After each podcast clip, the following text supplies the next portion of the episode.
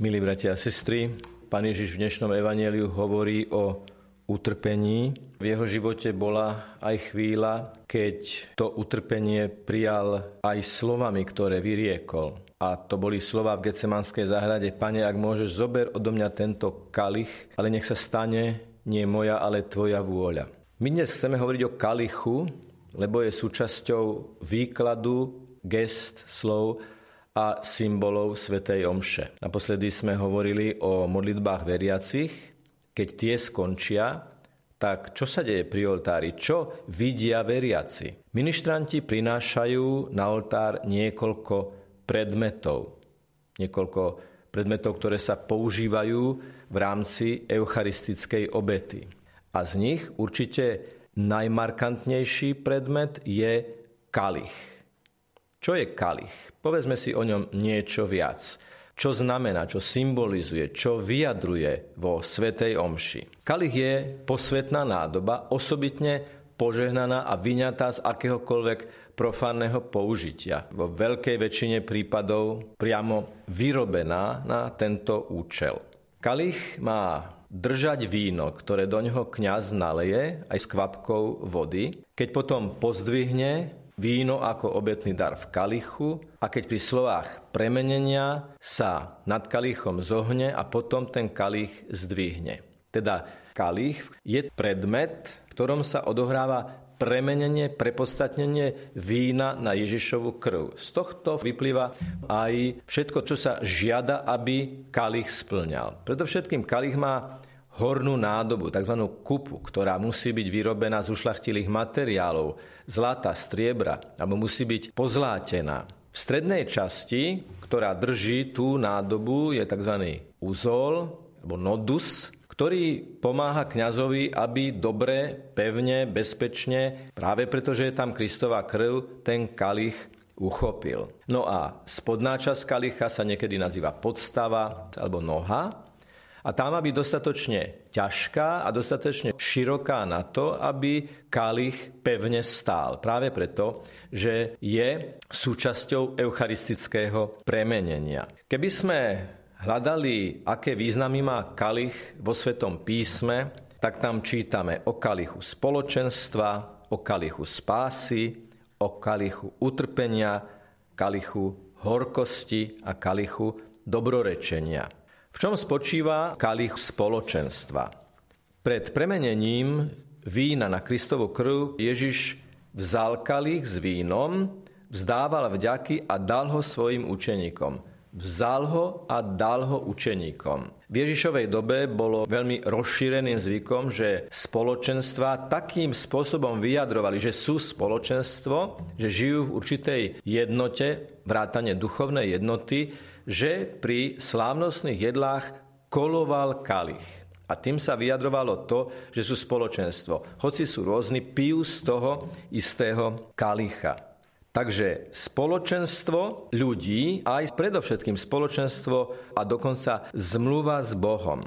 Počúvame pri poslednej večeri a aj na Svetej Omši, toto je kalich mojej krvi, je to krv novej a väčšnej zmluvy. Toto hovorí kňaz s kalichom v rukách. Už v žalmoch máme predobrazy tohto kalichu spoločenstva. Priestieraš mi stôl pred očami mojich protivníkov, leješ mi olej na hlavu a kalich mi naplňaš až po okraj. Modlí sa žalmista k Bohu, ktorý aj takýmto spôsobom vytvára s ľuďmi spoločenstvo. Alebo v inom žalme, Ty, pane, si môj podiel na dedičstve a na kalichu. V Tvojich rukách je môj osud. Stále hovoríme o kalichu, ktorý vyjadruje spoločenstvo medzi ľuďmi a spoločenstvo medzi ľuďmi a Bohom, ktoré zásadným spôsobom určuje, akú kvalitu má to ľudské spoločenstvo. Okrem tejto dimenzie je kalich aj kalichom spásy, pretože táto spása je zaslúžená Ježišom Kristom tým, že trpel, že vypil ten kalich horkosti. Už som povedal, že v Gecemanskej záhrade hovorí, oče, zober odo mňa tento kalich, ale nie moja, ale tvoja vôľa, nech sa stane.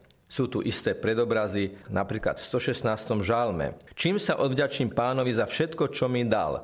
Vezmem kalich spásy a budem vzývať meno pánovo. Tu vidíme to prepojenie kalichu, ktorý je symbolom spoločenstva s Bohom a zároveň je kalichom spásy. A vždy sa tá spása vzťahuje na Boha, ktorý zachraňuje človeka, človeka, ktorý vzýva meno pánovo. A to je vlastne aj cieľom, aby človek oslovil Boha, aby vzýval jeho meno. Je dôležité pripomenúť, že krv bola symbolom výkupného očistenia človeka. Pred obrazom je krv obetných zvierat, vylieva na, na oltár pri obetách, ktoré ľudia prinášali v Jeruzalemskom chráme. Ježiš pripravuje svojich učeníkov na pitie toho kalicha, ktorý je zároveň kalichom spásy, ale aj kalichom utrpenia, kalichom horkosti. Ježiš povedal Petrovi, schovaj meč do pošvy a zda nemám piť kalich, ktorý mi dal otec. Petrov pokus riešiť veci násilne a Ježišova odpoveď, ktorá používa symbol a odkaz a posolstvo kalicha o krvi, ktorá zmýva hriechy sveta a je to krv, ktorá je vyliata z lásky. Keď sa inokedy učeníci snažili, aby sedeli v jeho sláve jeden po Ježišovej pravici a druhý po jeho lavici, Ježiš odpovedal, neviete, čo žiadate, môžete piť kalich, ktorý ja pijem? Oni mu vraveli, môžeme. Ježiš im povedal, kalich, ktorý pijem ja, budete piť. Dostávame sa stále bližšie a bližšie k tomu vrcholnému momentu poslednej večere s Ježišom Kristom, ktorá je prvou večerou, ktorá sa primeta potom do celých dejín tými slovami toto robte na moju pamiatku. A takto sa dostávame do Gecemanskej záhrady, kde Ježiš hovorí, moja duša je smutná až na smrť. Ostaňte tu a bdejte so mnou. Trochu poodišiel, padol na tvár a modlil sa, Oče môj, ak je možné, nech ma minie tento kalich. No nie ako ja chcem, ale ako ty. Oče môj, ak ma tento kalich nemôže minúť a musím ho piť, nech sa stane tvoja vôľa. No a takto sa dostávame k vrcholu, kde Ježiš vzal kalich, vzdával vďaky a povedal, vezmite a rozdielte si ho medzi sebou. Lebo hovorím vám, odteraz už nebudem piť z plodu viniča, kým nepríde Božie kráľovstvo. Na každej svetej omši je zásadne, neodmysliteľne gesto, keď kňaz zoberie kalich a povie, toto je kalich mojej krvi, ktorá sa vylieva za vás i za mnohých, za všetkých na odpustenie hriechov. Kalich mojej krvi vylieva za vás, za mnohých na odpustenie hriechov. Je tam všetko. Je to kalich spoločenstva, kalich spásy, kalich utrpenia, kalich horkosti i kalich dobrorečenia.